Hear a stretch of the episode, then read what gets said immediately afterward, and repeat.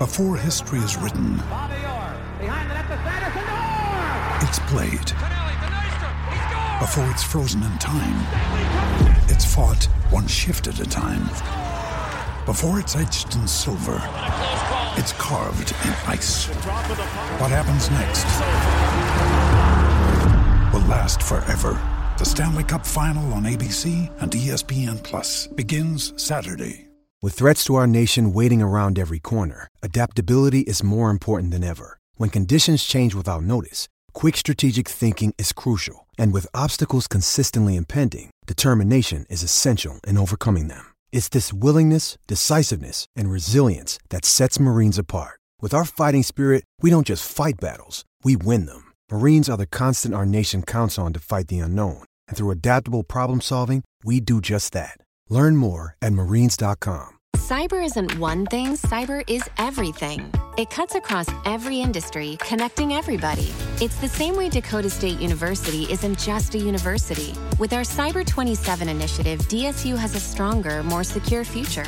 We're adding more faculty and welcoming more students, building labs, adding degrees, conducting game changing research.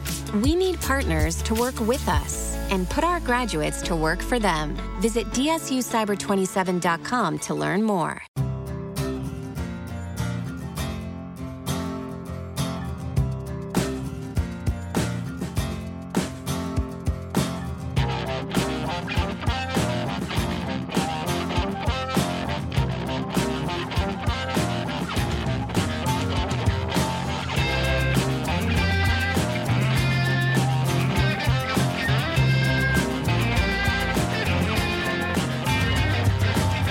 Welcome to the Five Year Plan podcast. Hey! Last pod of the season. I know. Pod 291, sponsored by Vector Printing. For all your printing embroidery needs, go to vector.co.uk. It's Vector with a Okay. and JC and Associates. Uh, visit jcassociateslondon.com. I will. I will. I did. I did, and I will. and I'll continue to. Good. And Sounded like David Bowie then. Hello. Would you like a glass of milk? You know, I'm allergic to it. We've just had this conversation. No, I'm sorry.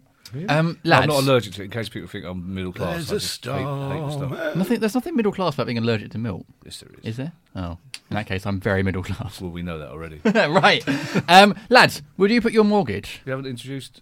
What are we're going to get. We're getting oh, to that. sorry. Yeah, yeah. We've got to do the sponsors first. They've paid us money. Chris Hughton's Um, new agent. You Would you him. put your mortgage on Palace's new kit for next season being red and blue stripes? Uh, well, Yeah. Yeah, well, Yeah, I, I've don't seen think, it. I don't think the odds would be very good, but No, yeah. apart from that one year where With a you white can't do anything with pinstripe. stripes. Yeah. But um, well, if you want to, I mean, that was the worst one I've done out of the, out of the last five weeks. Um, for everything you need for your every aspect of mortgage advice, uh, visit our new sponsors, Eternity Home Finance. A Croydon-based family-run company providing a free consultation on anything such as first-time buyers, buying a new home, debt consolidation, building a bu- buy-to-let portfolio, and retirement mortgages. Visit eternityhomefinance.com or ring 0330 133 0709. Oh, yeah. What if I said last week? Yes. Oh, I can't remember. It was home tagline. finance. I'm in. Oh, yeah. I am. I'm in. Home finance. I'm in. We might need to sub that intro down a little bit. I think for next season, might, might That's we quite a long one. Yeah. Well, it's the last pod of the season, so you know, whatever, yeah. anything goes. Really. Anything goes. Um, James Endeacott, Hello. how are you? I'm all right. Thank you. Yeah. Nice to see you. Oh, thanks, man. Uh, Kevin Day. I'm fine, thank you. Apart from the heat and the sun. Oh, not that again. Every season. Um, Adam Sells. Over the moon. hey, getting in early. I like that a lot. Um, lads, before we get on to the Bournemouth game, and we've got loads of questions from our listeners for this, the final pod About for the Bournemouth game? 2018 19 Loads season. of questions about the Bournemouth. No, no, no, loads of Oh. questions in general. Oh, Um, actually, we actually had none about the Bournemouth game. Everyone seems very happy. Um, before we do that, I've had a message from a listener who's called uh, Stephen Barton, hi, Stephen. Oh, hello, Stephen. and he is taking part in the Palace for Life 2019 Prudential Ride London. So there's a lot of people. Uh, do you guys know what Ride London is? Yes. It's a well, cycling thing where they basically go around London cycling. Yeah, simple. Um, and lots of people are doing it for Palace for Life, which, as we know, we have raised money for them in the past, and they are a fantastic foundation. They do a lot of good work. And so Stephen has asked me just to mention that that is happening. Um, they're looking. For, they've already raised two thousand one hundred pounds. Brilliant. Let's see if we can get them even more. So you go to justgiving.com slash campaign slash Palace for Life hyphen 2019 Ride London. Uh, we'll also put it on our socials as well. So any support you can give to that would be appreciated. Excellent. Um, right. F- crazy game. Last game of the season. Nothing riding on it, apart from a potential uh, 11th place finish, which we didn't get because West Ham won at Watford. Um, 5 3 in the end, Kevin. We finally saw, and we've been asking all season, Palace to come out of the blocks at home. It worked, although, albeit in a game where, you know, both teams are, well, kind of on the beach and there was nothing riding on it. But still, lovely to see, and it does work. Yeah, you always. I think you always get one of those games on the last day of the season amongst the ten. There's always one that you may go, "What? How many? Who?" Uh, I genuinely thought I, I went in at half time, so obviously to you have to beat the queues in the half the weight. So it's three 0 when I left at half time. Uh, so I was amazed to find at the start of the second half, no one, no one even bothered to tell me it was three one. Because at half time, I genuinely thought we were going to go on and score six or seven. But what, my memory will of that game will forever be, and it's already in my top five all-time Palace memories, is the fifth goal. Yeah. Is Wilf literally still having his hands on his ears in front of the Bournemouth fans when the ball came to him from Max Meyer's fantastic pass, I have to say. Yeah. And then just angry Wilf. It's like a comic book character from the. So it's one of those players that's kind of quite soft, but you have to wind him up, and then he's suddenly turns into a real The hard incredible man. Hulk Yeah, yeah. rampaging. It was suddenly you could see the adrenaline and the anger, and uh, it was.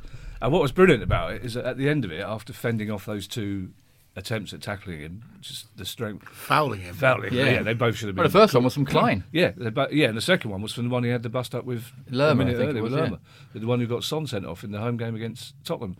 But the brilliant thing about it is that at the end of that, with all that anger, he still had the intelligence that he may not have had two years ago, because every single Bournemouth defender went to him Mm. to try and stop him going outside, and he just flicked it to, to an unmarked Andros who finished. Per- and there's, I mean, you could tell by the celebration that's that wasn't just a celebration of a fifth goal and an eight goal thriller. That was Yeah. that was, and the, you just had to laugh at the Bournemouth fans. That was But that and, happens and to the Wilf. six-year-old kid in front of us who just took his shirt off and started waving it around his head, which is which got the best round of applause of the afternoon. It's fantastic. I mean, yeah, clearly it was a moment that you know these games aren't just um, end of season, you know, dull games. And they they still care about scoring goals, and obviously that mattered. But so we've seen it with Wilf, haven't, haven't we? He gets wound up in games, but when he channels it in the right way, and I'm thinking of you know Watford at home last season in the last couple of minutes, West Ham at home last season, when he when he channels it. Away fans make such a mistake by winding him up because we can get him playing like that. And he was already playing well on Saturday, but that just took him to next level.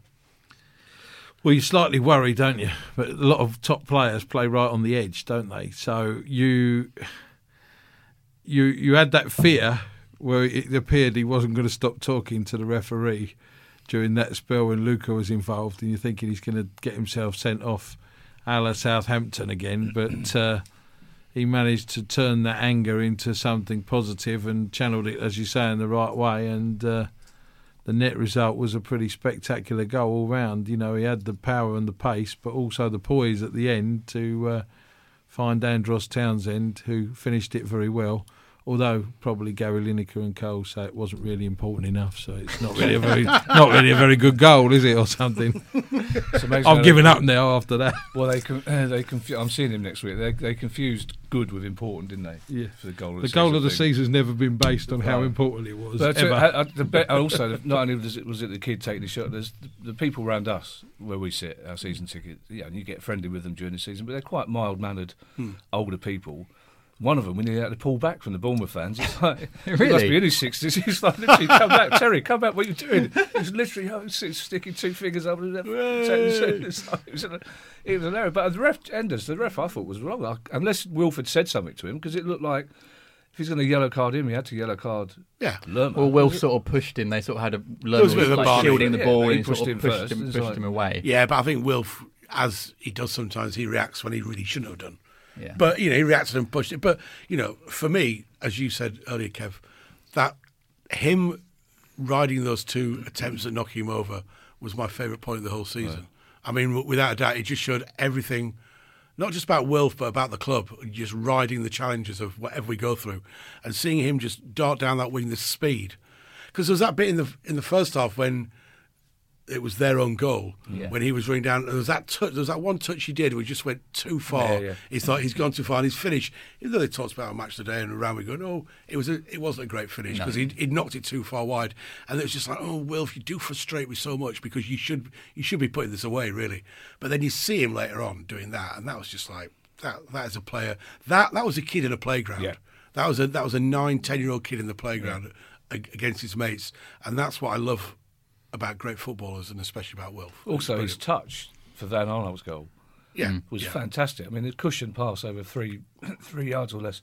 but to answer your question, by the way, about I, the attacking intent, just and of course it's it's an end of season game with nothing on it. Bournemouth are probably ideal opponents, as Mm. Man United found when they were saying the same about Cardiff on Sunday morning. We've, only- we've, we've only beaten them once since they've been back I in the Premier I know, League. but you just, know, just so this season, their recent, gonna their, say. their recent away forms. Their away have been- form's not good, yeah. have we, we seem every season at home to absolutely batter them and no, not win. yeah. but it just shows you what playing ten yards further forward seems to do. It's just we were not necessarily camped in their half, and and ironically, PVA's goal came from a break, as did the own goal. And what a ball from MacArthur as well. Yeah. To, to, But it's just showing that attacking intent just makes all the difference, and it got the fans behind us straight away. And, and the atmosphere was bizarrely as good as it's been all season. I think. I thought Meyer had his best game. Ward was outstanding at Yeah. at centre back because it's one of those games as well. Any other game of the season, you go, who's who, what? Yeah. You'd be worried, but that game, yeah, that's No, that's he, fine, he but already played so- at West He has played there before, uh, uh, in, uh, yeah. in the League Cup, didn't he? And I remember saying to you, JD, when we did it afterwards, how well he did Mm. actually, because I think somebody somebody got injured in the first few minutes, and he Re- was I think playing. it was right- Riedewald. Was it Riedewald? Yeah, and he Yeah. and he ended up going from right back to centre back. And I said to you after the game how well he'd done, you know, and he looked like he could play there. So I wasn't too concerned when I saw it. I have to say, but. Well, I mean, we've, we've known this about Wardy, though. I mean, he's always been someone that's tucked in. He's played defensive midfield for us before. He's played left back brilliantly under Pulis. Like, he's a proper squad player. And in fact, we have had a few questions, and I actually deleted them on the way down, so I don't know who they're from. Um, saying, sorry, um, saying actually, Someone's on the beach, aren't they? massively. I've been on the beach for weeks. Um, saying with Ward playing there so well, do we almost do we not need investment at centre back? You know, or does I it don't- does it I- even take him further up the pecking order? I think Ward and Kelly are really interesting ones. You know, because Roy Hodgson's been talking about maybe bringing two or three players in at most. Sellsy will probably have more insight than the rest of us do on this. But, um, but I'd, I've got a feeling the players we'll be looking for won't be goalkeepers or defenders because when they're all fit, and you know Kelly and Ward have proved that they're still Premier League quality. And it, you know, if Kelly, um, if you've got Ward as a fifth choice centre back, which he pretty much is, and Kelly is your fourth choice, and they're doing that good a job, if you can rely on Sakho and Tomkins' And fitness, which you which you Not can't, and yeah. Dan, Yeah. which you can't, but I, I don't think there's any real need to strengthen it. Probably still left back, you'd want some cover, Yeah. some cover there, without a doubt. But I, I, I'm assuming that the, any transfer activity will be in the midfield and up front. Yeah. unless, unless of course we've got a new owner from. Well, we've got I'm sure we'll questions about, about that. We've got on, so many questions this week. Um, let, let's talk about Meyer briefly because he's been a subject on this pod almost every week. Yeah. And obviously, it was, you know, quote unquote, more of a Meyer game, uh, Enders, because we were playing more attacking. He was out on that, what looked like left of a narrow four or potentially left of the three. I couldn't Which quite Roy Hodgson- work it it is Roy out. Hodgson, where Roy said, Which is Roy said, said to you that he to likes play. to play. Yeah, yeah. And and Enders, he was excellent. You know, some of the He little was, yeah. triangles he was playing with Yeah. Wilford and Michy at times was brilliant. And yes, again, it was a game with pressure off. But Well, do I think know- that's going to no. give Roy something to think about? No, I think exactly what you say, JD. It was a game with the pressure off. It didn't have the, the high intensity that a normal Premier League game has. It was like watching, for me, it was like watching a pre-season friendly. Mm. It really had that about it.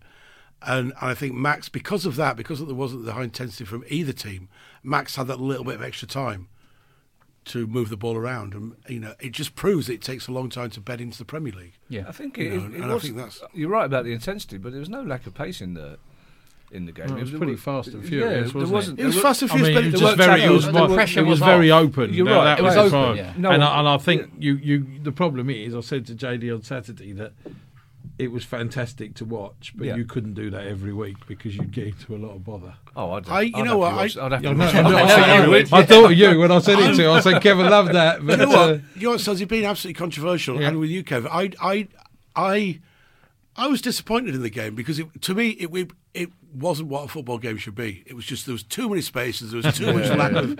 No, no, it wasn't. I, I, I would rather seen a close one 0 two 0 I, I, I like to see. I, I, even at the end of the season. well, no, it, If it was the first game you'd you'd seen, or if you took your kid for the first time, Of course, yeah, but, which be I go- didn't. but yeah, if you'd- I had have done, but yeah, you know, yeah, you- you'd be going. This is not like this every But. Yeah. as a, a, a football fan who goes to see Crystal Palace week in week out for thirty odd years, it was great to see us score at home. Yeah. it was great to see some flow through football. But you look at the game. I mean, come on, it Yeah. was full of mistakes and holes. It wasn't Yeah, a proper no. game of football. No, it it was. was- yeah, it- no, if if and I really want. like I, I don't want to put a dampener on it because it was a great end of season. It was joyous, and you know, and, and all the stuff that happened at the end, and Punch and Julian and all that sort of stuff. It was a great day. It was a beautiful weather. There was eight goal thriller, but it wasn't a thriller. It was an eight goal kick around in the park. it really was. I mean, come on. But I'm not knocking it. Don't get me wrong. I'm not. But it was.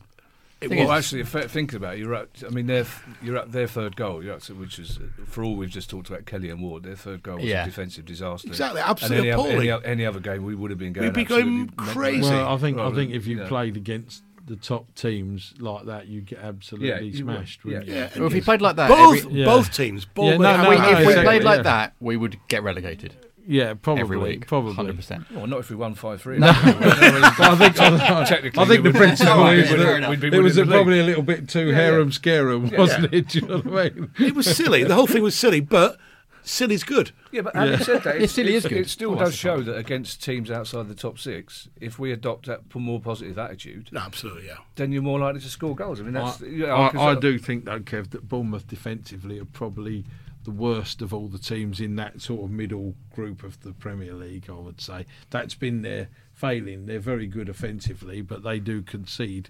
They get beaten quite heavily, and you know concede a lot of goals. I, I mean, Steve Cook.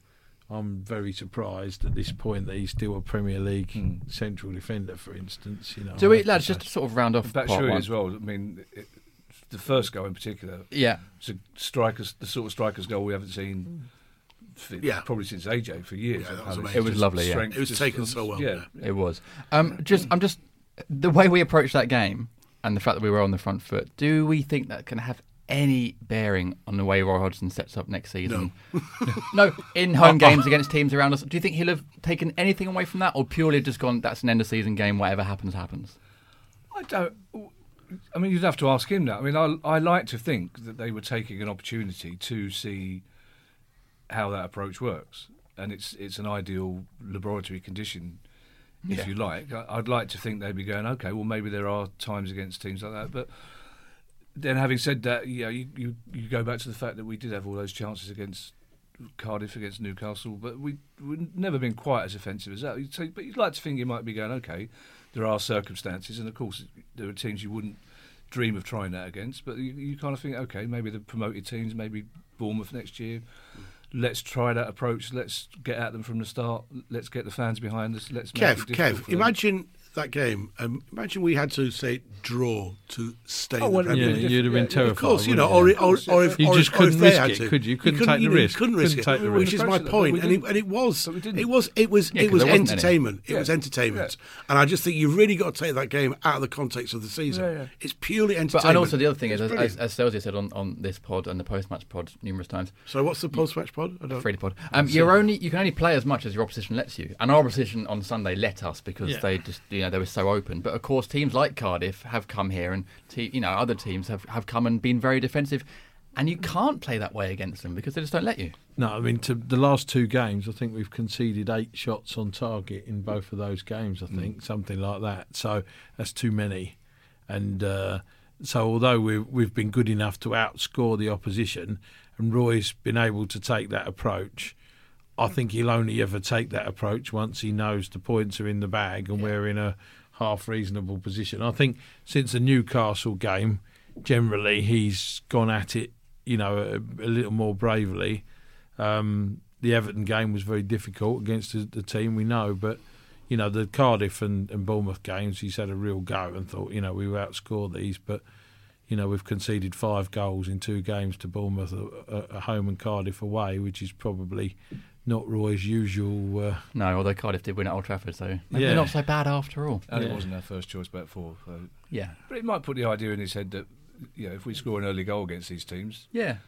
then It's that have to first out. 10, But- 15 yeah, minutes, isn't it? It sets the tone for the rest Exactly, of the game. And guys, this part one has set the tone for the rest of the pod, which I think so far is going pretty well. wow. So, Segue wow. of the season. last part of the season. He's the Um, beach. Let's uh, move on to part two, where we're going to answer your questions.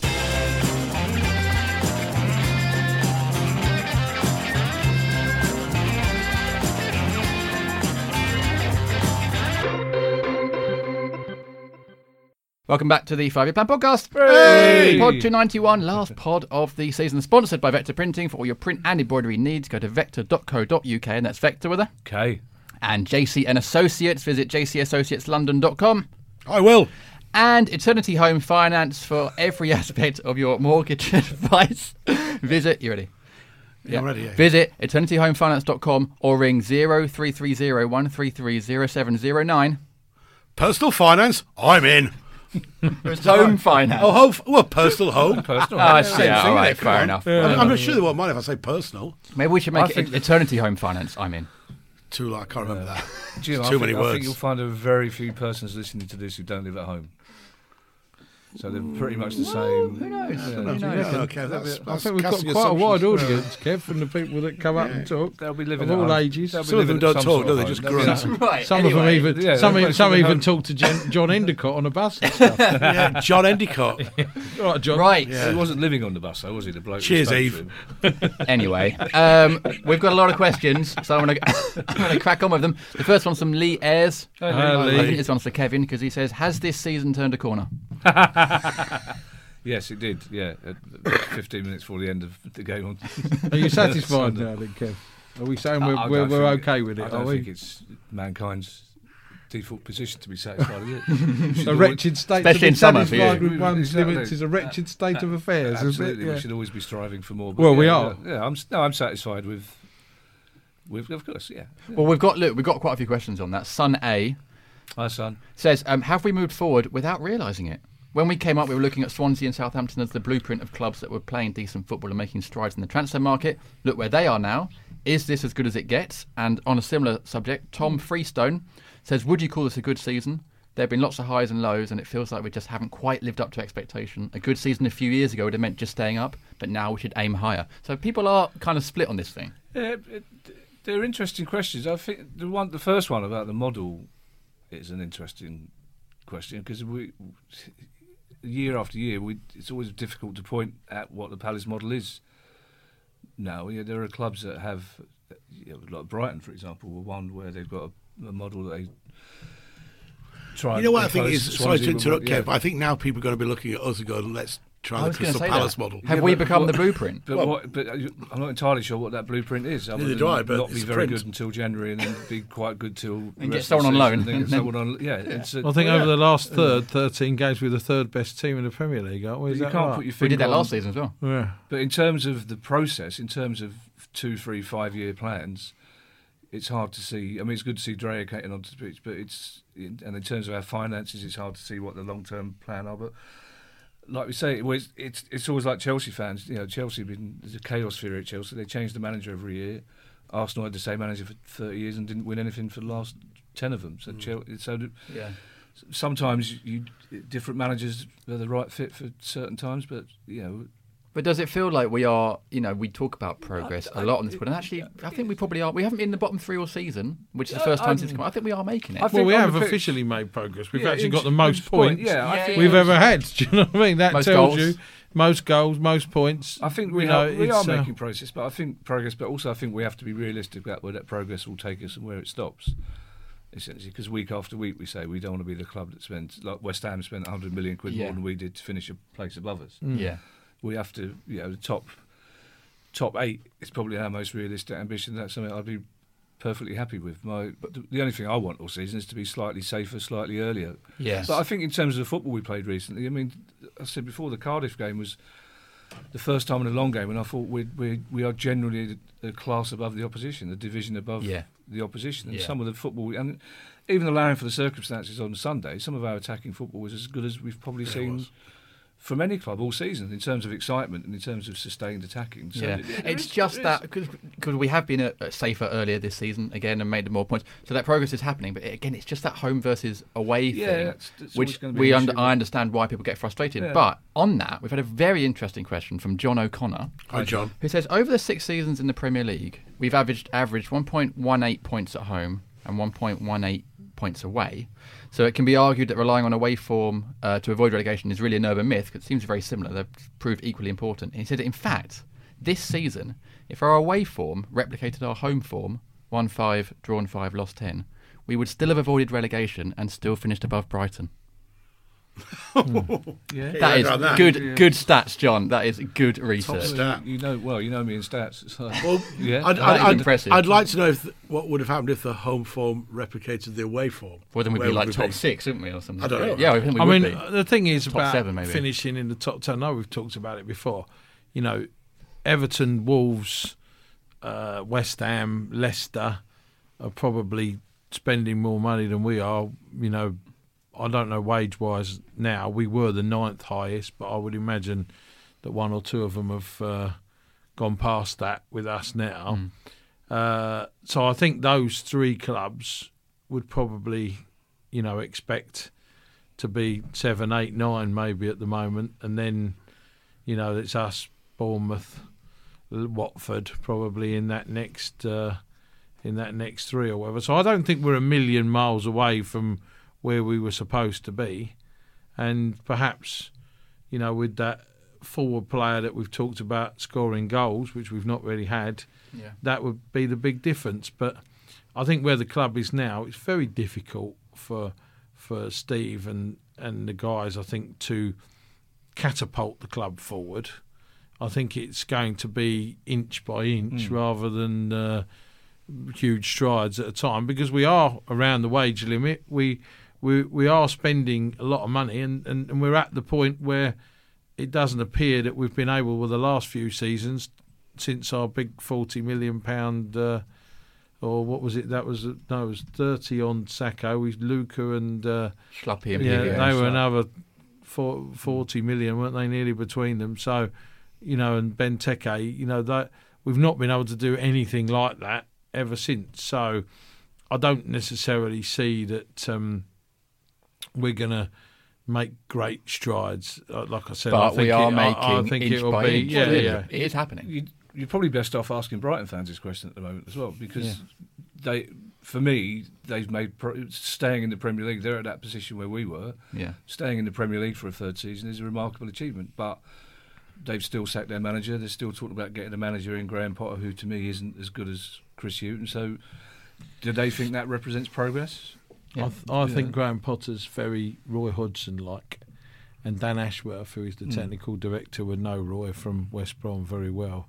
In fact, it was actually suggested to me yesterday by a journalist that they would have liked Roy Hodgson, but obviously they probably knew that it would be very difficult to. Uh, Yeah, to- to- think to that's get uh, him. ambitious. But uh, you know, Brighton, to their credit, have you know put together a very good infrastructure with the stadium and That's the training looking for facility. Yeah, Yeah, that's Bugger, that, that's that's the that's where they're very strong. But on the pitch, their recruitment and stuff hasn't been perfect. Spent a lot of money. Yes, on and not on necessarily the right players. So I think you know Chris Hughton's not had a good second half of the season, and they've decided that perhaps they think that's a risk to uh, to continue on that But in terms of progress, though, where's the progress in getting rid of and it's Chris Hughton, who's done a great job in the Premier League, and bringing in a manager that we all know has potential, but has no Premier League experience? It's like if you're a Brighton fan, I'm not sure I'd be particularly happy if that turns out to be the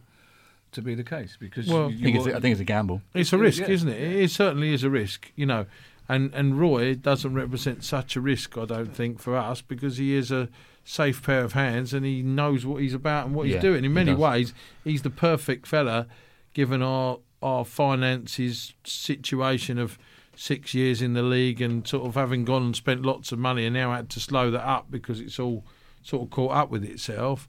He's probably the perfect guy to have at the helm in that respect. Well- also just uh, it shows the Brighton game on on Sunday shows the extent of the BBC Sport bias towards Brighton, mainly because three quarters of them live down there. Here we go. Yeah. they showed they had big profile on their play on their uh, Bruno. on Bruno leaving Yeah. after seven years. I There's a minute of that in the highlights. Yeah, I know. no mention of Puncheon and, and yeah, and Julian's, been here 15 years. yeah. yeah. I didn't. Bruno, I thought he'd been there like 10 years. No, no, but seven. still, but seven years. It's like that, that was a minute of the hype, but that's the BBC love Brighton.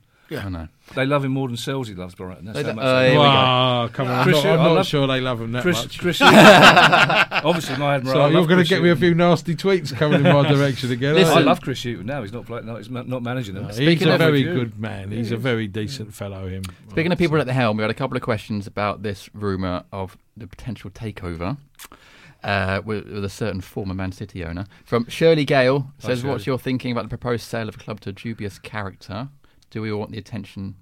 Do we really want all the attention it's worth being?" What is Be- this? I don't know Well, Ben. Allen says, um, Thaksin Shinawatra. "Where do the panel stand on the rumoured prospect having Thaksin Well, Shinawatra I'm- involved with the club?" I'm slightly reluctant to comment because this is where it turns out that Sellsy knows him and he's a really nice fella. he's he's a man who can't return to his own com- country because of uh, ongoing pending corruption charges that he's been found guilty of already.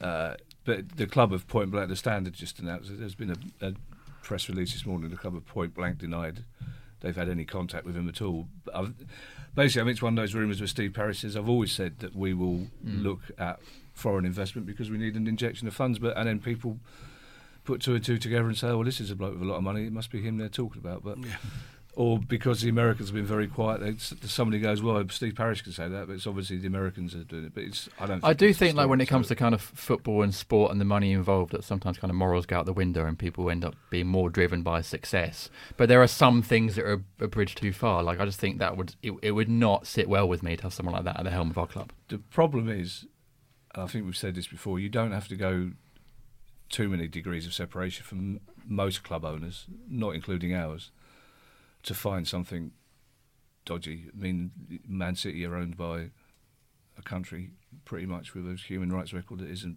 fantastic. You know, the the problem with multi-billionaires who can afford football clubs is that most of them don't get to be multi-billionaires by being charitable, decent, delightful people. It's- it's- Unfortunately, Very you know. true. Oh, yeah. So it's it's.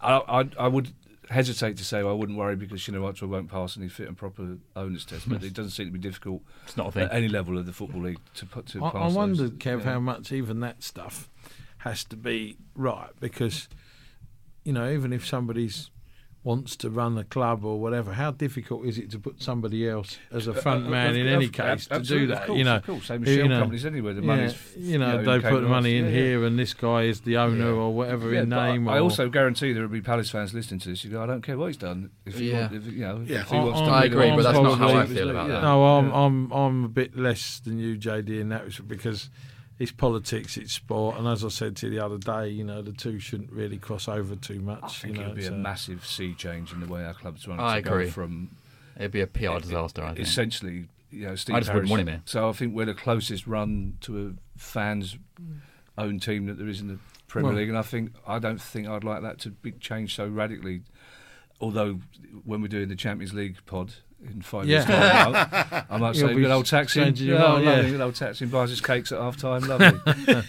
I, I, I'd like someone with lots of money to, uh, t- but Steve to run the football club really, Yeah. in, in that respect, because you know that's always been the most important thing for me. Someone that, that understands it very well and the nature of the fans and the players and all that kind of stuff, so that he's he's very well in touch with it all. And I think that's probably you know one of the reasons we've been able to do what we've been able to do since he's taken over. All right. Well, listen. On the theory of controversial decisions, uh, we had a question about the goal of the season award Oh, Oh, oh. from Paul Scowcroft. that's not controversial. That's ridiculous. Enders, I'll go to you. He just says, as it's exam season, here is a question: Match the day goal of the season stitch up. Discuss. I mean, just I, I, Kompany's goal was a great goal. Andros Townsend goal was a great goal. They chose Kompany's because of the situation that the team were in at the moment, which, in my understanding of goal of the season, shouldn't really be taken into account. But, Because they're like goldfish, they choose the thing they've seen most recently. you know, I, you know, it's just bec- I, it, it was purely because you know there were Man City, and they had to win that game against Leicester. It's 10, 15 minutes before time. Vincent Kompany, who has been a great player for that club, and, and don't get me wrong, I'm, I'm a big fan of Kompany. He's done great things for Man City and for the city of Manchester. Yeah. This is a player who's donating all his wages this this season to the homeless in Manchester. Wow. Yeah. You know, he's a great guy, and I know people who know him really well. He's a good guy, but that doesn't alter the fact that it wasn't a better goal than Andros. Well, it was a bit. Well, fa- it was fairy tale, wasn't it? And also the other. but, I mean, it was it was fantastic. It was a fairy tale, but Andros's was a better goal, But technically the, better. The goal. most annoying thing is I was watching it with Ed as it as it happened, as it unfolded. Uh, one more sober than the other because he's not drinking much at the moment. Uh, but I was watching it with Ed, and, we, and at the start we went, well, we've got no chance because it's all goal of the month all season is voted by the viewer. So Salah's goal is going to win because Liverpool got more fans than we have. So we thought that's nailed on. But they went, oh, that's okay because the, the final choice will be by us three ex-players. We thought, well, okay, if he gets in the top three, he's going to win it. Lo and behold, he gets in the top three. Any other year, he would have won it because he got the most votes. He actually got the most. votes. Yeah. For, Did he? for- yeah. Yeah. Oh, yeah. he Oh, did he? one. Public vote, yeah. He was number one by far. For oh, Well, so he should be. Viewers vote. He got more than he got. Like Oh, 30 really? Oh, yeah. I He was didn't know Did that. they declare that? Yeah, then, yeah, did yeah, yeah, Okay, they I didn't know was- they'd he was- actually shown that. He that. was out ahead with the viewers' vote, and then Ian Wright obviously puts his Arsenal shirt on and goes, "Well, I'm going with it." It's like I, I was genuinely taken aback. Really. I think we need a we need a people's vote on this, don't we? Well, we do. We need a second. Second need a second referendum. referendum, Yeah. As with the other one, Agreed. we need a second referendum, and some people can't be allowed to vote. Simple as that.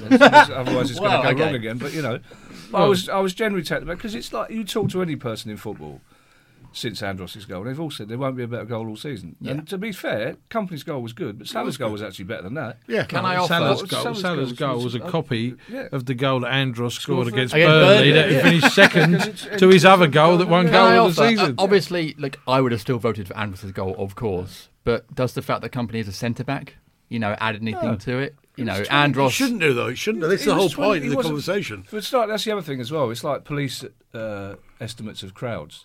You always have to take two thirds off it because everyone says it's 30 yards. It wasn't 30 yards. It was just outside the box. Yeah. And he had time to think about it as well. He was closer. He was closer than Andros was, and Andros was a volley. Volley, yeah. No, I agree. I agree with you. I'm just. Course, technique to uh, I agree, yeah. to control. You know, I, I, I can't see it unless uh, Kev's got connections at the BBC, so Well, I'm I'm expecting one of- I'm you one to. uh, next week. He's I'm gonna expecting you to write that wrong, Kevin. I'll be very disappointed in you if you don't. Well, I can't hack computers, but I know a Q can. So.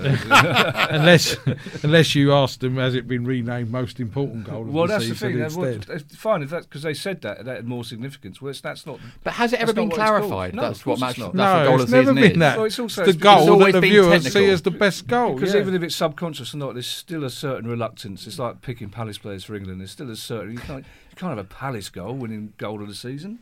Not when Liverpool and Man, Man City gave us the best mm-hmm. season ever. When, despite the fact Since they were 20, 1992. despite the fact they were 25 points in the rest of the Premier League.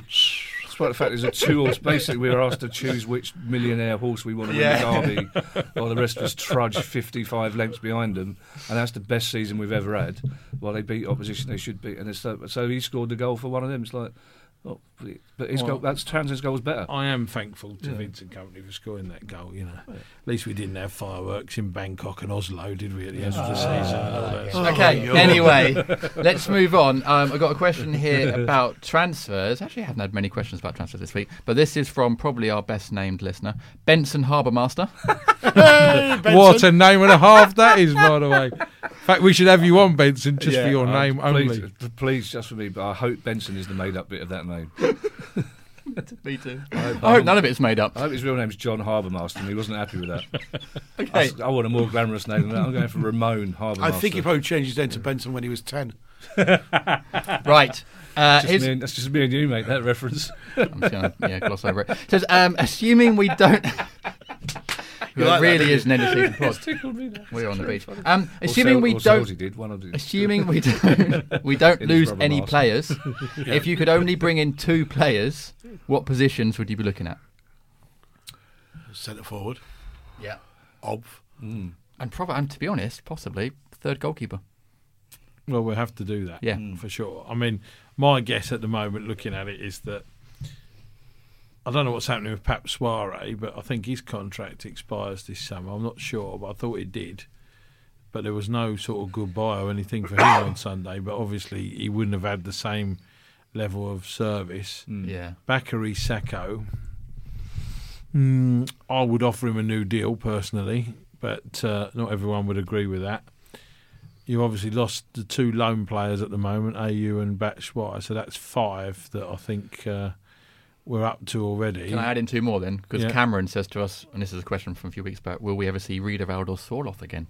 Well, two others in there. Sorloth, I don't think, from what Lewington and Hodgson have said recently, I don't think Sorloth will ever be seen. Riedewald, I think, I would be happy to keep him because I- I think he's I got think he's potential. uh, decent too. Yeah, he's got potential. both at centre back and defensive midfield player. So I, But already there, you're you're talking- looking at five, six Yeah. players there that. Are, that Yeah, and I don't know what money we're going to have Yeah. to be able to do any of this stuff. So, Well, it depends. It depends how much you sell Will for, doesn't it? Which oh, Just Come putting on it out now. there, just putting Come it out on, there. I was trying to get, I Putting out trying to get through a whole podcast without any will transfer charge. Why do Palace fans keep talking about selling our assets all the time? I don't. Upsets well, we no end. the fan, well, it's Just thought I'd worrying. put it out there. Just wind it up, wind it up. It up. worked. It worked. It's. I don't think that's that's going to happen, and I think. I Neither think, do I, but I think if it were to happen, a lot of the money would go on infrastructure, i.e., the stand, rather than players. But if we could keep, I think, what's Batshuayi scored now? Se- Did he score seven, eight, Six, five in the league, six. one in the cup. We did. We did. bad. It, we did his stats live on the post-match podcast, didn't we, JD? And he, Not a lot sorry, the post match. There wouldn't have been much got- else. Going. Wouldn't have been much else going on. That so Right. some live stats would have been. Julian Speroni, eight goals. Uh, Jason Puncheon. There was plenty Yeah. to talk about. But anyway, didn't stop me statting during the break Yeah. and telling him that uh, it's a goal every 151 minutes, which is one every 1.67 games for that's Batshuayi why- in the Premier League since Well, he's I been here. One in two is considered a good. Yeah, return. so, So that over the course of the that would season- mean he's not 20 goals a season ish. So uh, Well, also there that might be that. what we're just missing. well also strikers' goals as well. I mean, Yeah. no, you know, the, you think that's the one at Leicester where he just kind of stuck his leg out Yeah, yeah, instinctively. They're all from inside. They're all from close, fairly close range, apart from that Leicester one. The two finishes on Sunday were, were Yeah. good. I would have. I would. I don't know. I still left back would be my priority. Yeah. Arguably to replace PVA, not just as cover for PVA. The thing is, I think PVA Yeah. would be a very expensive uh, cover left back. I would imagine. So, like, What, if to they- go ahead of him yeah, in the team, mean, yeah, I would get one? imagine if we signed one that potentially he would be sold because I just Right. I don't I don't know what he's earning exactly, but he's he's been at some Premier League clubs on decent money, Right. so I can't imagine he's earning pennies. Mm. Um, and I think probably that. I mean, the thing is, Souaré goes, you are already another one short too. So Schluppy and Ward is the only cover there. Left yeah, back. It's hard to imagine Souaré not going. It's hard to imagine. Oh, well, we said this about Wickham. It's hard to imagine Yeah. him getting back Well, to Wickham's full- another one. well, Wickham, Wickham, I don't see any chance of him leaving. I mean, unless somebody lesser wants to take him on loan and sort of have a go. Yeah. But again, if you let him leave, you've got to replace him with somebody Yeah, else. yeah. And again, where do you find the, the the dough to do that? Which is the which is the problem. You know, it's as I've said to you a few times before. It's all very well saying I would like to change this bloke, this bloke, this bloke. You can't afford to change them all. Simple Yeah, as that. You know, you know. I said to you on Saturday, like Joel Ward last summer out of contract, and people were going, "Well, he's done his bit. It's time for him to go." It costs you twelve million pound and more Yeah. wages to go and get someone to do the same job, not to play. yeah. And he's for still Crystal here doing- Palace. doing a job You for what us. I mean? Fair. It's gonna not. be- It's not. I think, uh, I think not about easy Joe to Ward. I've just been with a a good fr- friend of mine over lunchtime, Phil, who you, you know sells in.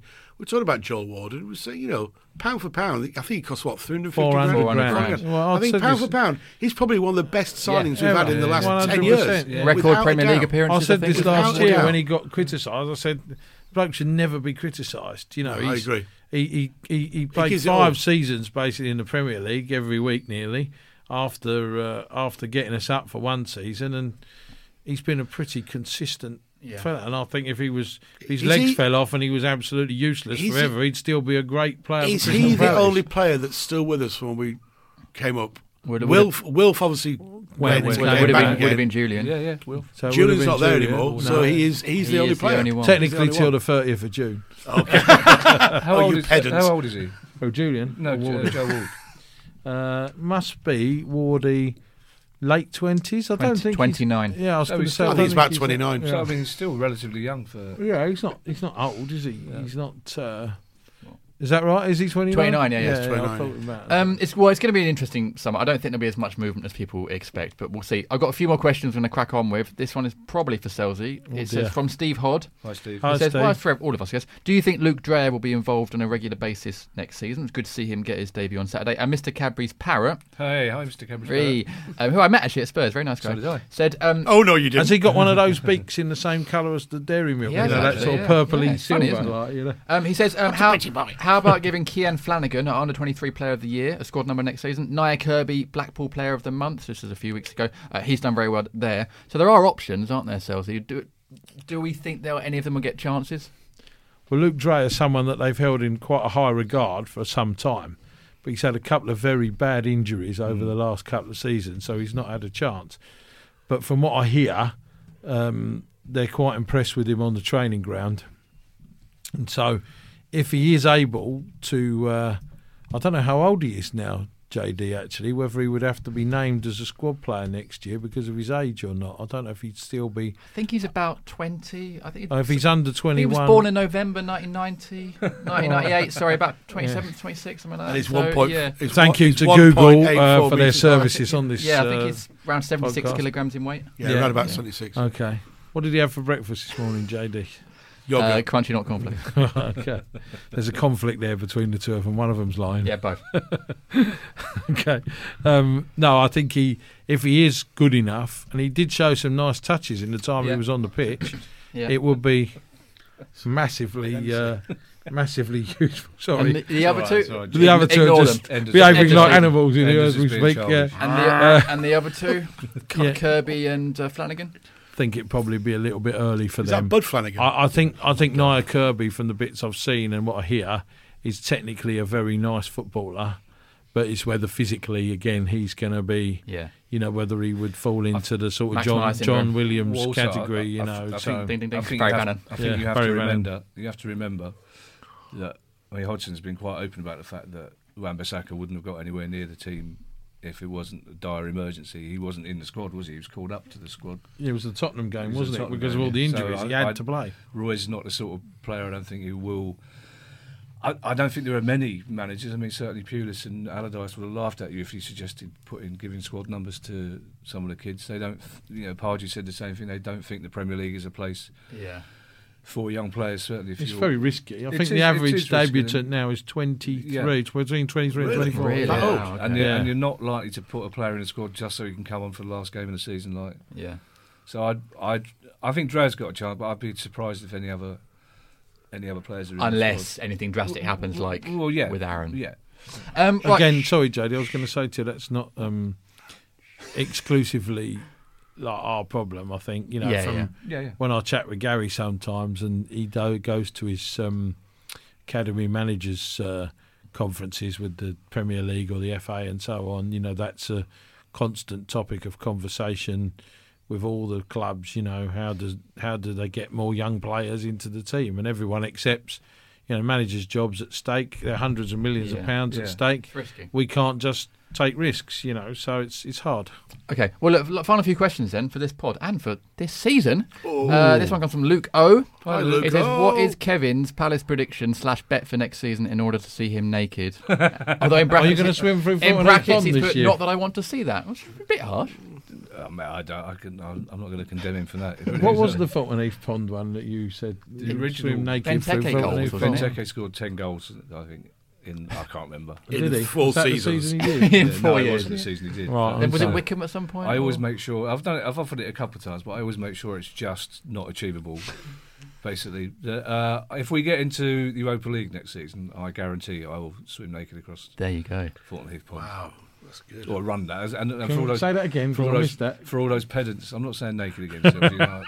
for all those pedants out there, yes, we know Thornton Heath Pond hasn't got any water in it. That's part That's of the the, whole point. isn't? Oh, right, is that so I'll be running naked across Okay. Thornton Heath Fine. Pond. Either way, I had visions of you covered in algae, like as you Well, were I swimming actually, through. I can't know. actually swim. Is the problem. I, Right. I, Okay. I Which is would just like to see you running, man. Kev. Which is why I can't. I'm just running full stop would be, would be a, Right. dream of mine. um, Because you'll see me run up the stairs like a young gazelle. I wouldn't say run. I'd say trot. right. Right, uh, Ray Banks. The only reason you don't see me is Hi, because Ray. you're so far behind me. Wait. Banter. Wasn't Ray me, Banks, wasn't me that had to be who carried is over the line Hi, in the marathon. Banksy. Ray from the Parsons, Hi, Ray. Oh, Ray for the Hi, Ray Parsons. says, "How will we cope with no podcast this summer?" Oh, we That's do the one. Every, biggest we do one anyway. We just don't broadcast. it. yeah, we do it once a week. just for us. Yeah. Sorry, And Ray. you still don't listen to it. It's a do, shame about Ray, isn't it? we do. It's a shame. I got that reference. well, hold on. I got that. Lemonheads. Yes, well, done. Yes. well done. we you. do. I uh, didn't get that. I was good on Popmaster again this morning. I've got to tell you. uh, on radio. We will do one Evan during the Dandy. summer. Well done. thank you very much. At last. How many years has it been? Nine years. But yeah, You're about finally that. getting a, a modern Yeah. cultural Yeah, reference. but his solo album, Evan Dando's solo album, is very Oh, good. You move on. Anyway, um, Robbie Scotcher. Hey, Hi, Robbie. Hey, Robbie. Um, says, um, what are the Podders' contract situations for next season? Have we had any offers in for anyone? Can we expect any new signings? Any reserves going to step up? Well, I'm I'm hoping because I've got Sellsy representing me now. So I'm hoping to get a, another contract on my another extension. for the- Um, yeah. We'll see about that. There's Yeah. not a lot of funds available, Kevin. Just want to let you know. Well, we haven't got much new blood to come through, so you know. We've had a bit of a big squad this season, actually. We, we have added to our squad. Too big. It's an, age, it's an aging squad, though. you know. It's an aging squad, isn't it? Yeah, In fact, I would like to say actually to everyone that's podded with us this season in the main pod or on the pod extra, thank you very much for your time. Because it's without you guys, it would just be me talking into a microphone, and no one wants to hear that. Oh, so thank fair, you that's to fair, all of you yeah, yeah. for your support. We really appreciate it. So. And none of it would happen without you, JD. Remember that. I don't know. You are the glue that sticks it all sure. together. The couple we've I think it would. The couple we've done without him. I'm not have saying been- it, but I think it would. Um, Yeah. okay, listen. Oh, and We'll have uh, forgotten Julian's name in for six weeks. Who? Yeah. I'm telling him. I'm well, I want to round off the part three. is going to be a very quick, just kind of homage to Julian. Uh, our final question comes from Cole Hogan. Oh, Oh, hi, who's Carl. just sent us a list of emojis. So we've got frying pan emoji, drink emoji, star emoji, uh, snowman emoji, drop emoji, pig emoji, pray emoji, and Irish emoji. So I don't know what he's saying there, but thanks, Carl. covers a lot of our bases. Yep, we're there. Maybe, maybe that was one for every one of us. Yeah. Maybe. You probably got the snowman, didn't you? Because you I've got don't the like Irish- the sun. Oh, Well, yeah, I'll probably, I was yeah, probably yeah. the pig. So, Emojis? Oh. Count me in. Right, thank you very much for your questions this week and throughout You'd the entire season. We really appreciate your support. I'm often in that with them anyway. Uh, in part three, we're going to just very quickly talk about our departing hero, Julian Speroni. We're going to try quickly. Uh, Julian Speroni, who has left Palace.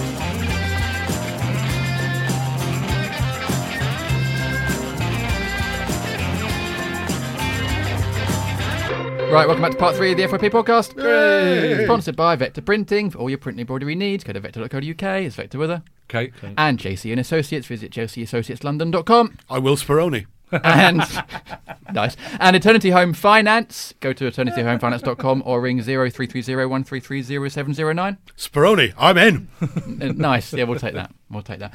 Um, we could probably do an entire hour, if not more, talking about Julian Speroni, who has left Palace after 15 years, and, an and the impact. we could do a whole day probably. The impact he's had on the club. We, we only have a few minutes left this week, but we can't really wrap up without talking about him. The emotional goodbye on the pitch, Sellsy, where he couldn't really get the words out. The impact he's had over the last 15 years. You know, he's someone that's been there from Dowie in the Premier League to administration in 2010 when we thought the club might go bust. The, the next nine years since then that's brought us here, six years in the Premier League, and he's not just been here; he's been an integral part of it. So it's gonna it's gonna feel very very strange next season not to have Julian um, at Selhurst Park. yeah, it was a tough few days really because. Funny, we were talking. I think. Well, when did we do the pod? Monday, Bank Holiday Monday. didn't yeah, yeah. yeah. And you asked me what, what I thought would happen, which I said, but hadn't heard anything at that. And then uh, he called me on Wednesday afternoon and said he'd just been in with Roy and that uh, he told him that they weren't renewing his contract, and he was very forlorn, really. I would say very sad. Um, and I sort of said to him, you know, you knew this day would come, and so on, and and I think I still think it.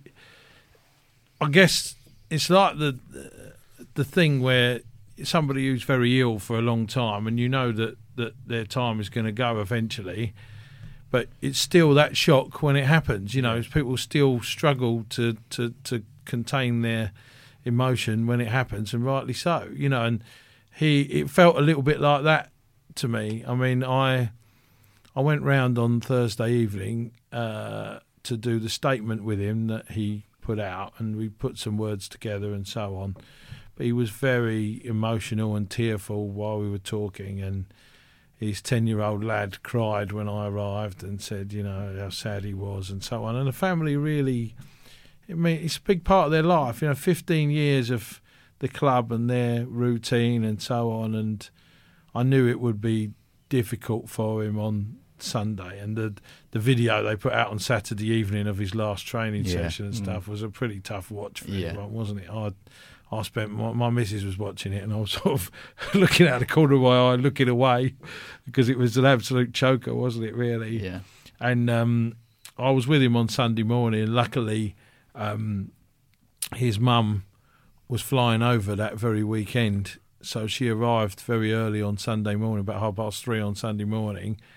So she was able to to be there and see it all, and he had to explain to her what was going on once she'd arrived, and and you know to explain to his ten year old lad who's only ever known his dad to be Crystal Palace's yeah. goalkeeper, you know that it doesn't go forever, and you know things change. Um, so there's the there's the football club side and the family and the human side. All of this is is part of it, and you know it was it was tough. And I said to him, "Do you want to prepare some things to say and stuff?" And he said, "I think I'll just do it as it comes because I don't even know that I'm going to be able to Yeah. to speak properly." And sure enough, he could barely choke a word out of himself. Could he? He was Well, and this- absolutely. I think as well. I think we have to. Um, I think it was lovely that so many people stayed behind on Sunday, and just to see Punch and, and Julian. And Yeah. I think everyone understood. uh, It, Julian wouldn't have been human if he's, if he had made a really nice, fluent, funny speech. You wouldn't have expected that. Yeah, But I think what you need to acknowledge about Julian is not just on the pitch; is the stuff he's done off the pitch. Yeah. Where, from a foundation point of view, and from any before that, the the study centre, he's the first one to, to volunteer to do stuff. He's he will give every Palace fan the time. I remember the beer festival just after my mum died. He'd not met my dad before, and he spent half an hour talking to my dad about about my mum, and that's like something my dad will never forget. And that same beer festival, he was supposed to be taking his sister back to the airport, and he ended up putting her in a taxi because he didn't want to disappoint some people that he. So, so there's nothing he wouldn't do for the club off the pitch. Punch was the same. He was a true ambassador for for the club when when times weren't always that good off the pitch. You know, we weren't represented necessarily by people who owned us before the new owners came in, and, and Julian was one of the rare people you could point to as a as a good thing about the club, and he it's he is one of those rare. You can't explain it. Only football fans will understand it, but Yeah. only Palace fans will understand what he means to us. Every club's got somebody who's who's special, like Coppinger at Doncaster, special. But Julian for us was, eh, you know, in the circumstances, what he did. You know, it was what's the saddest thing. He never got to play for Argentina. It was like, yeah. But and he probably deserved to. But he was he, he was a remarkable goalkeeper, which I think sometimes younger Palace fans have probably forgotten that because they never saw him Yeah. play. But he was a brilliant goalkeeper. But also he represented us off the pitch in a way that you couldn't. Ask, well, there were big moments, you know. more, In the basically, in the playoff semis, he made those big saves. and the Yeah. final, made a big save. In the first couple of seasons, he made big saves to keep us in it. save against Chelsea, the one Yeah. one 0 In the, the Burnley, the Burnley penalty yeah, save, yeah. like he made great saves. But the thing is, Enders, in this world of football, and it is quite there's high turnover, and there's not often kind of you know a lot of good reputation with footballers. You just don't get people like Julian Speroni who come I along that yeah, often. I think I was going to say actually he's a real throwback to hmm. what football was. Yeah. And I mean, we're all a little bit older, you're, yourself excluded, and maybe Oh, thanks, Sellsy is quite young as well. But I'm 49. I'm not that young, mate. no, you're not that young. Uh, but but it is it's it's it's you know it's a time before. I know he's been around all in the prem, in the Premier League era, but it's a time before that when players players were at a club for many years. You know, we've seen it over the years. Lots of clubs. I mean, you look at some like Giggs. You know, he was at Man United for donkey's years, and, and to have a player like that, and it's getting less and less now. And, and when somebody does for whatever club they are, you, it's got to be applauded because so much of our game the game that we all love and we grew up loving has been squeezed away from us by TV, by advertising, mm. by money, by other things, by the media, by social media, by everything. And we still cling on to it. We still cling on to what we love about football. And even though I was messing around earlier on talking about the game on Sunday being like a kick in the park, but that's what's so great about football. It still can be a kick in the park. These players are earning a lot of money. And they'll, but and I think the great thing about Julian was that for him it was just a kick in the park with his mates, and he and he loved what he did, and he loved everybody around it. It was a community thing, and you can't underestimate what football clubs do to people and the community around them, and it's a really hmm. big thing. And something like Palace is really special. It's special to us four and the people listening to it because they're listening to it, and it's special to us. And Julia epitomises everything that we do for this club. Hmm. The money we spend on season tickets, travelling away, hmm. the money we spend on everything we do, the time, the energy, the emotional energy that we all put into it as fans is epitomised by what Julian did. And long will he be remembered at this club, and he will be remembered forever. And I think every player that comes in his wake will be remembered by you know you remember there's people like Julian and mm, Punch yeah. as well, Yeah, yeah, Punch and as Punch, well. yeah, yeah. I think just remember these are people, and in the way we look back at people like Jim Cannon, Yeah. you know, and other people like that. We look back at these, and, but Julian's now a time, and, and I think, and I'm just really glad that he's been recognised by people, and and I just think it's really heartwarming for the football community in general that there's players like him still around. And I'll get off my pedestal. That's Well, No, you- I totally agree. really That's great. absolutely 100%. You, you also have to remember where Julian's from as well. He, he comes from a country that we've had a volatile relationship with in the past decades, and he followed in the footsteps of people like Villa and Ardiles, who Yeah. and, and uh, younger people need to look this up, who came to Tottenham just after the Falklands War, and made people realise that it's ludicrous to dislike people because of where they're from, because they behave with such dignity and such respect and were such good footballers. And Julian's the same thing. It's just like Julian, no Palace fan will ever you can ever you know. He actually came from Dundee. I mean, well, no, goodness no, yeah, in Scotland, joking, I'm I, was, joking. I was talking about Scotland. I thought you were talking about Argentina for a minute. But for me, it's, I was from Dundee. It's a crazy place. It's very difficult for a, for a, a Palace fan who's watching Argentina play to want them to lose because that's where Julian's from. And you have to remember the culture's so different here as well. It's like, it, you know, Puncheon's one of our own. It's, he's from down the road. Yeah. You know, you know, Julian came in to a, a difficult club in a difficult situation from a from a country that isn't loved in this country, and he's he's just been well, and the way He- as well that he, he- turned it around, you he, know, he has a Yeah. strong. I mean, Ender said some lovely things there, and he, he is a community hero. He has a very strong sense of duty Yeah. to everything that he does. He doesn't. He. I'm privileged to be very close to him, and he feels privileged to play for this club. You know, he he feels it's an honour to stand there and sign pieces of paper or take pictures for two hours after the game, not an inconvenience. Yeah, yeah. They come to see me. I'm grateful for that. I'm going to give them all my time. You know, he's he's so unfootball, no social media in this day and age. Sends me, "What are you doing today?" Or I'll, I'll send him a message, and he he replies with a picture of him wearing some goggles in his back garden, cutting his hedge down and stuff like that. I mean, it's really just. And last Thursday, all this stuff broke, and the club announced that he was leaving. There was this big outcry. Where was Julian on his day off? He was at a school in Greenwich refereeing a year nine's game of football amongst the two teams because he didn't want to let the person down who he'd said he would do it. You, know, on numerous occasions, I've asked him. You know, people have come to me, probably listeners here. I know Nav is one of them, and he had a friend who was a, a, a like a father to him, I think, and as a season ticket holder that was ninety two, and. Uh, I, I went with Julian down to a hospital in Redhill shortly before he died, and Julian sat with him for an hour and gave him his jersey and all these kind of things. You know, another young lad that he went to visit who was very ill. I think he's still ill, so I wish him very well. And uh, he went to the house on last summer and visited the kid and the family, and he's just an extraordinary person. And uh, I can honestly say that I don't know anyone like him. Yeah. Well, listen, thank you, Julian, for everything you've done for this club, and Jason as well. You'll both be sorely missed at Selhurst Park. And guys, that, that that's it. That's the last pod of this season done. So thank you for being here today. A pleasure. Thank you, JD. I, I'm willing. I can't speak. I'm willing. and, Sorry, Generally, Kev. Sorry, Kev. Sorry. and thank you as well to all our listeners for listening today and uh, throughout the season. We appreciate your support, your questions, your kind comments at games. We really appreciate everything. Um, and that's it. So enjoy your summer. We'll be back with you next season. Enjoy this. What do you mean enjoy? No, it? yeah, Oh, some of us we haven't got time us for that. Have a great summer, whatever you do, and we'll see you again soon. Goodbye.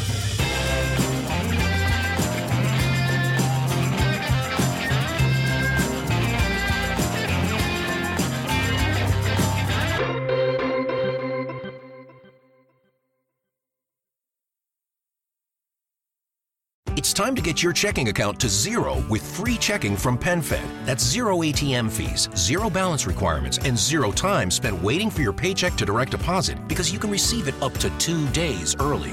Open your account with just $25 and see how big zero can be. Apply online today at PenFed.org slash free checking. Early direct deposit eligibility may vary between pay periods and timing of payers' funding. To receive any advertised product, you must become a member of PenFed, insured by NCUA. Social Podcast Network.